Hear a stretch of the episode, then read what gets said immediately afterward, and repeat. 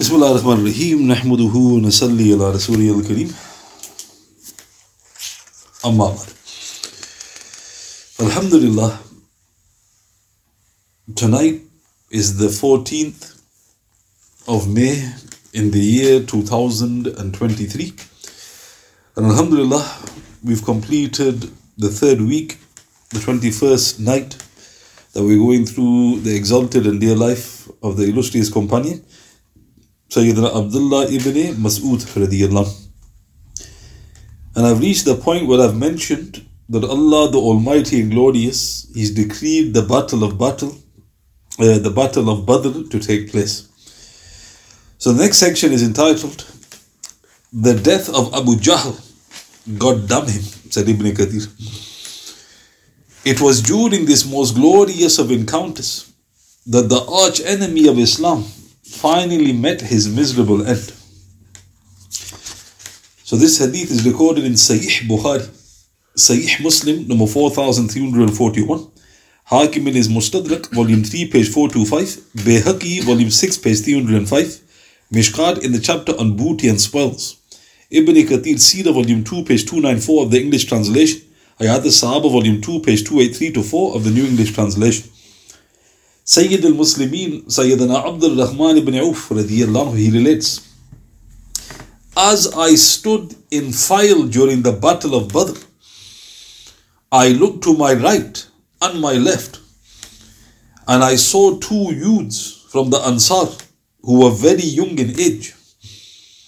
I was hoping that I'd, I had rather been between two stronger aged and more experienced men. In another report in Sahih Bukhari, he added, I thus began to feel unsafe in my position when one of them addressed me in a manner that the other should be unaware of. So stop in the report. So they've lined up for battle. And don't forget, the believers see them few in number, the kuffar. And the kuffar see the believers few in number. But despite that, Abdul Rahman ibn Auf anhu, he said, I had two youngsters next to me. Youngsters doesn't mean children, it meant teenagers. And then it says that one of them whispered something to me, and I felt that he didn't want the other to hear. When one of them nudged me, saying, Dear uncle, do you know who Abu Jahl is? I replied, Certainly, but what have you got to do with him? He replied, I have been informed that he abuses Rasulullah. Thus I now swear by the being who controls my life that if I see him, I shall not leave him until he perishes. so look how interesting. He didn't know who Abu Jahl was. Why? Because this these are the Ansar. So he asked Ibn Auf, and he goes, Yes. And what was the reason he was targeting him? Because of his love for the Prophet. Ibn Auf said, I was very impressed by this. The other youth then nudged me and had a similar conversation. So look how touching. The one on the right didn't want the left to hear, and the one on the left didn't want the right to hear. In another report in Sahih Bukhari, Ibn Auf radiallahu added, I now did not want to be between any other men than these two. so he goes, within a very short period, because now I'm so happy to be between them. No sooner did I spot Abu Jahl doing his rounds amongst his people when I said to the youths, Look, there is the man whom you are inquiring about. The two, when the battle finally broke out in full swing, darted towards him during battle with their swords and eventually struck him until they had, i.e., virtually finished him. In another report in Sahih Bukhari, he added, They attacked him like two peregrine falcons and struck him with their swords. They were the two sons of Afra, i.e. Sayyidina Mu'ad ibn Afra and Sayyidina Mu'awwad ibn Afra. Sayyida Afra was their mother. Mu'ad ibn Amr ibn al-Jamuh was also with them. So stop in the report. So how did he describe their locking on onto Abu Jahl? And look at the description. Like two peregrine falcons. Now if you've seen a falcon swoop, it's focused and the poor bird doesn't know what's hit it because it just swoops down from nowhere. He goes, this is the best way to describe what they did. And he mentioned who they were. They were the two sons of Afra. Now Afra is their mother. not their father. And their names were Mu'ad and Mu'awd. And another companion, Mu'ad ibn Amr, was also there. Radiallahu ta'ala. Later they went to Rasulullah sallallahu alaihi wasallam and they reported the whole incident. When Rasulullah asked which of you had killed Abu Jahl, they both claimed to have done so, meaning they were confused. Because we both struck him, I'm certain I've killed him. The other goes, No, I've killed him. The Prophet said, Have you wiped your swords yet? They said, No. He then examined their swords ﷺ, and said, Indeed, you have both killed him. Rasulullah sallallahu alayhi wasallam, however, decided to award Abu Jahl's possessions to Mu'ad ibn Amr ibn Jamuh radiyallahu. The other youngster was Mu'ad ibn Afrah. So what's interesting, the two youngsters, they did not get the spoils. The spoils was given to Mu'ad ibn Amr ibn Jamuh. Now mention why radiyallahu. So this is the report in Sahih Bukhari and Muslim. This is the most authentic narration with regards to the killing of Abu Jahl. So why were the two sons not given the spoils? You know, if you look at this report, you think he examined their swords and then what happened? Why did the Prophet give the Sallallahu Alaihi Wasallam give the spoils to Mu'ad ibn Amr ibn Jamuh? The reason for this was that the noble sons of Afrah anhuma, were ultimately blessed with martyrdom. I, for they had been seriously wounded. How do we know? Mm-hmm. In Bayhaqi, Ibn Kathir Sira, volume 2, page 296 of the English translation, Rasulullah stood where the two sons of Afrah had passed away and said, Allah subhanahu wa ta'ala bless the two sons of Afrah, for they were indeed partners in the killing of the Fir'aun of this ummah, the leader in chief of the polytheists. Someone asked, Ya Rasulullah, وسلم, who else killed him along with them? He replied, The angels, والسلام, and also Ibn Mas'ud participated in his killing. So this explains. So if a person looks like I said in Bukhari and Muslim, he's bewildered. Because why is the Prophet not given the spoils to either one of the two sons? Because it doesn't mention they were martyred shortly thereafter. You get the impression that they were fully healthy and they showed their swords. But the image probably was that they were both very seriously wounded. They wanted to know, did we kill him? Rasulullah gave it to the one who lived. Mu'ad ibn Amr ibn Jamuh radiallahu This is important. The spoils was given to him. However, one thing was not, and I'll mention what that was in a bit, and that was not the sword of Abu Jahl. So Abu Jahl's, his possessions went to Mu'ad ibn Amr ibn Jamuh, but not his sword. Hmm. Now what's interesting, what did the Prophet ﷺ call Abu Jahl? Didn't even mention him by name. He goes, the Fir'aun of the Ummah, the leader in chief of the polytheists. And the Prophet mentioned who actually were the ones responsible for his killing. So now let's look at Mu'ad ibn Amr who was given the spoils.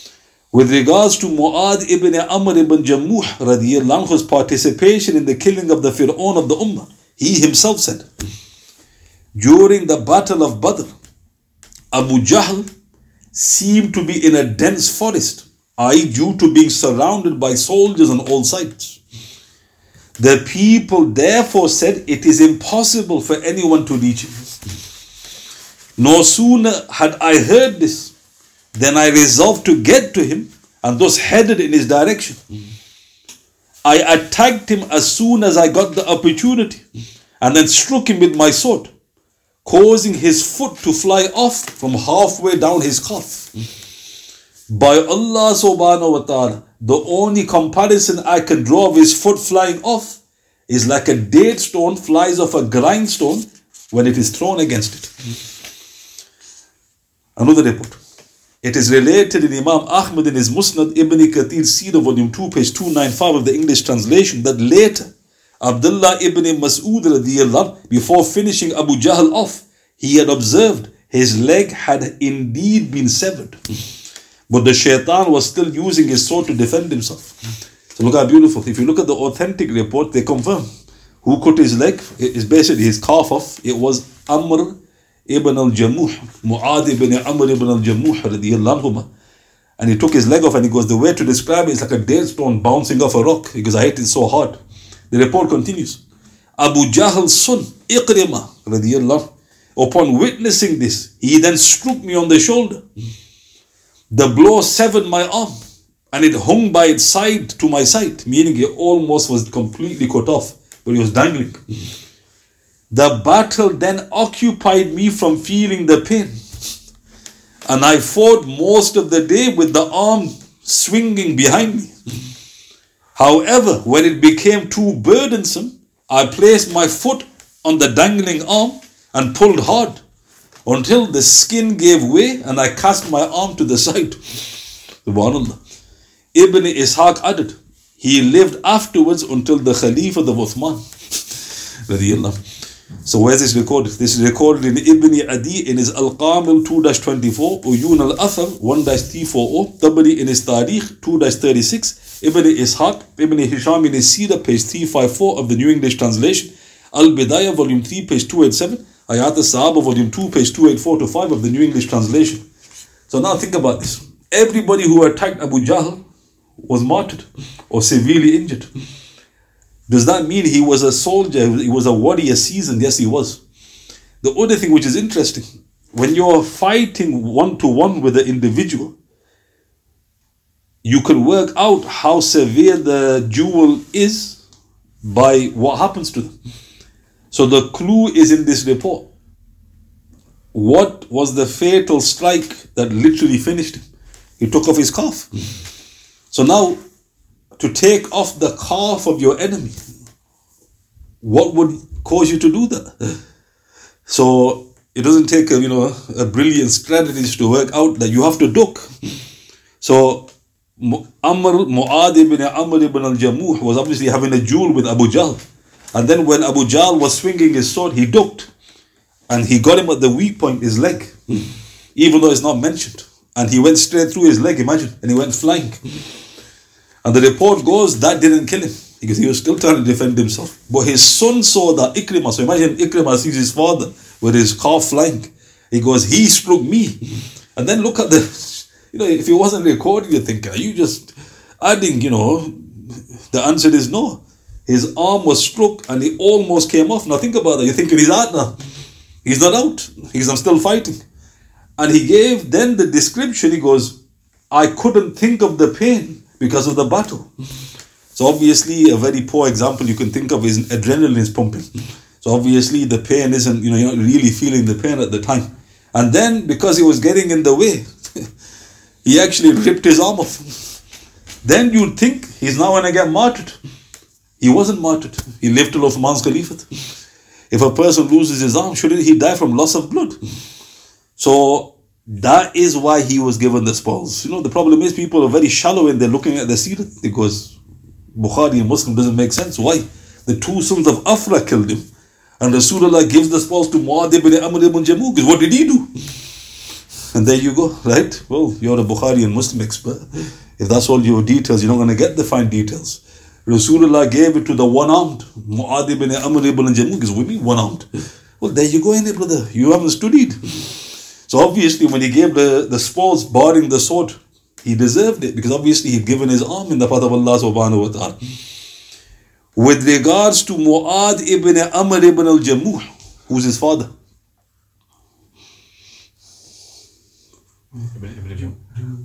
Is it Jamud? Amr. Mu'ad ibn Amr ibn al-Jamuh. Amr ibn al-Jamuh. With regards to his father Amr ibn al-Jamuh, he was handicapped. For one of his legs was defective, causing him to walk with an extreme limp. He was blessed with four valiant and brave sons. Sayyidina Khalad, Sayyidina Mu'awwad, Sayyidina Mu'ad, and Sayyidina Abu, Abu Ayman, The honorable father, Amr ibn al-Jamuh, seeing the accolades being poured upon his noble sons at Badr, those naturally also wanted to have a share of these priceless honors. So imagine, you'd be happy, look, Alhamdulillah, my sons have been honored above others. He goes, no chance. I want some, you know, I want a piece of the action, as they say. So what happened? It is related that Amr ibn al-Jamuh radiallahu anhu thus asked, Ya Rasulullah, sallallahu alayhi suppose that I fight in the path of Allah subhanahu wa ta'ala until I am killed. Will I then walk with this leg of mine in paradise whilst it is normal and healthy? The Prophet said, Certainly. Thereupon, on the day of Uhud, the polytheist killed Sayyidina Amr ibn al Jamuh, his nephew and one of their freed slaves. Rasulullah ﷺ placed, later passed by their bodies and ordered them to be placed in the same grave. Subhanallah. This is in Ahmad in his Musnad, number 22,533 or 5 299. Ibn Ishaq, Ibn Hisham in his Sira, page 412 to 3 of the New English Translation. So the Honorable Father, obviously, he wants to get some of the honor. And he's begging the Prophet Sallallahu Wasallam, Ya Rasulullah, please allow me to fight. And the Prophet said, you're excused. He goes, No. He goes, If I give my life, will my leg be healthy in paradise? He goes, Certainly. And then what happened? On the day of Uhud, the next encounter, he was martyred, his nephew was martyred, and one of their freed slaves, and they were placed in the same grave. The Prophet honored them by placing them together. Another report adds details. Ibn Ishaq related on the authority of some old men belonging to Banu Salama when Rasulullah commanded to bury the martyrs of Uhud, he said, Join Amr ibn al Jamuh and Abdullah ibn Amr ibn al Haram in the same grave, for they were intimate friends in the world, i.e., from which they have now both honorably exited. This is recorded in Imam Malik's Muwatta 2 470. Ibn Sa'ad in his Tabaqat 2-562, Fath al-Bari 3-256-7, Ibn Ishaq, Ibn Hisham in his Sira, page 418 of the New English Translation. So let's put all this together. So the father was martyred in Uhud. There was another companion martyred. His name was Abdullah ibn Amr ibn Haram. Anybody know who this is? So again. You know the Joe Bloggs? Joe Bloggs. No connection his son. He had a very famous son. Who was his very famous son? So the father is called Abdullah ibn Amr ibn Haram. Very famous narrator of hadith. Very young in the time of the Prophet. Had six sisters.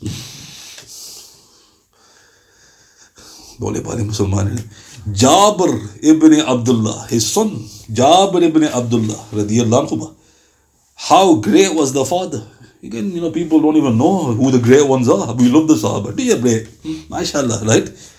Jabir ibn Abdullah, he was the one, the, uh, the father told him, Son, I feel that I'm going to get martyred in this campaign. He goes, Look after your sisters. So, what happened? he was martyred. And when Jabir saw his father, he wept. The Prophet said, Don't weep. And then he said something about his father to Jabir. Shall I tell you something about your father, O Jabir? And the hadith is in Tirmidhi, it's a Sahih hadith.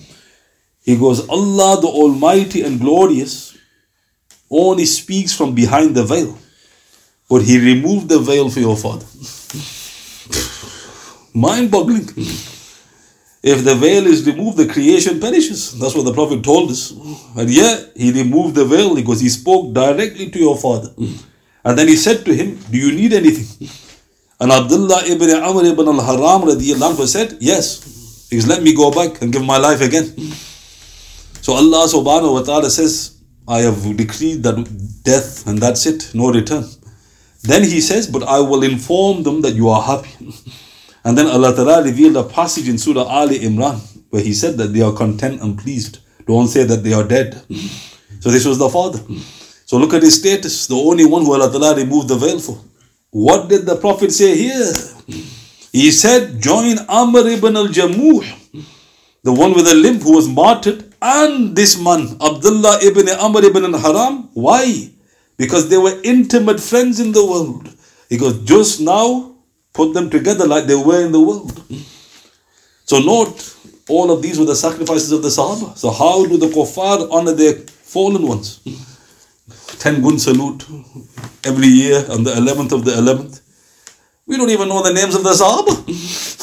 Imagine that. Because they gave their lives for who?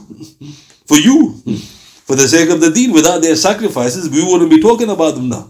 And you don't even know their names. Astaghfirullah. So note when you hear about, especially the martyrs, you're thinking, I need to know this person because he's given his life. And then people go to Uhud. He goes, these are the martyrs of Uhud. And people just stand there like that. Oh, where's nearest takeaway? Right? MashaAllah. innit? Hmm. So note here, the martyrs.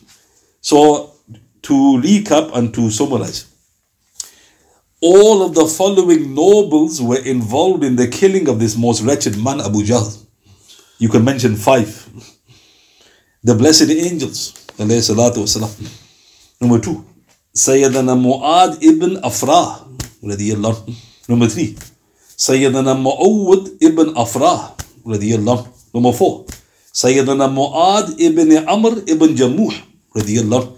And, which I'm going to mention tomorrow, Sayyidina Abdullah ibn Mas'ud, radiyallahu. I've left him out deliberately. But you need to go through that to understand how Abu Jahl was taken out. And notice the angels are under the divine command. Were they allowed to kill him? No. Allah Ta'ala wanted the Sahaba to have the honor. He strike him, do what you need to do, but do not take him out. Allah Ta'ala gave two of the sons of Afra martyrdom before they killed that shaitan. He, he made one of them lose his arm, and that was an honor for the uh, Mu'adh ibn Amr. And then, of course, his father was martyred in the next encounter, radiallahu.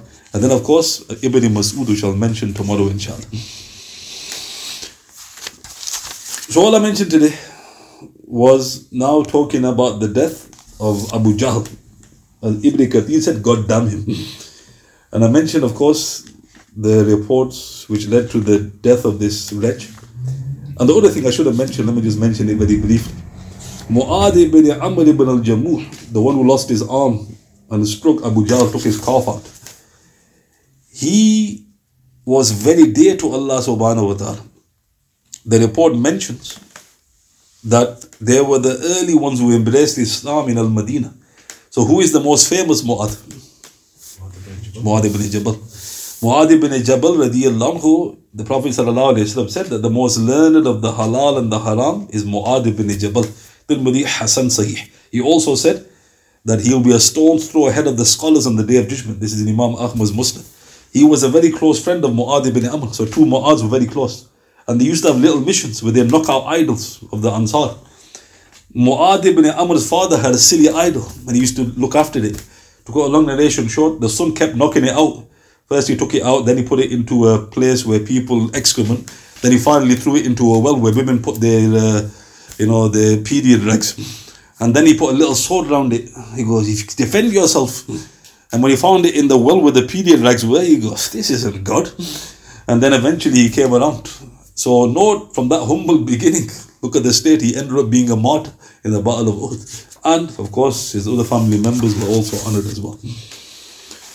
Are there any questions we like ask?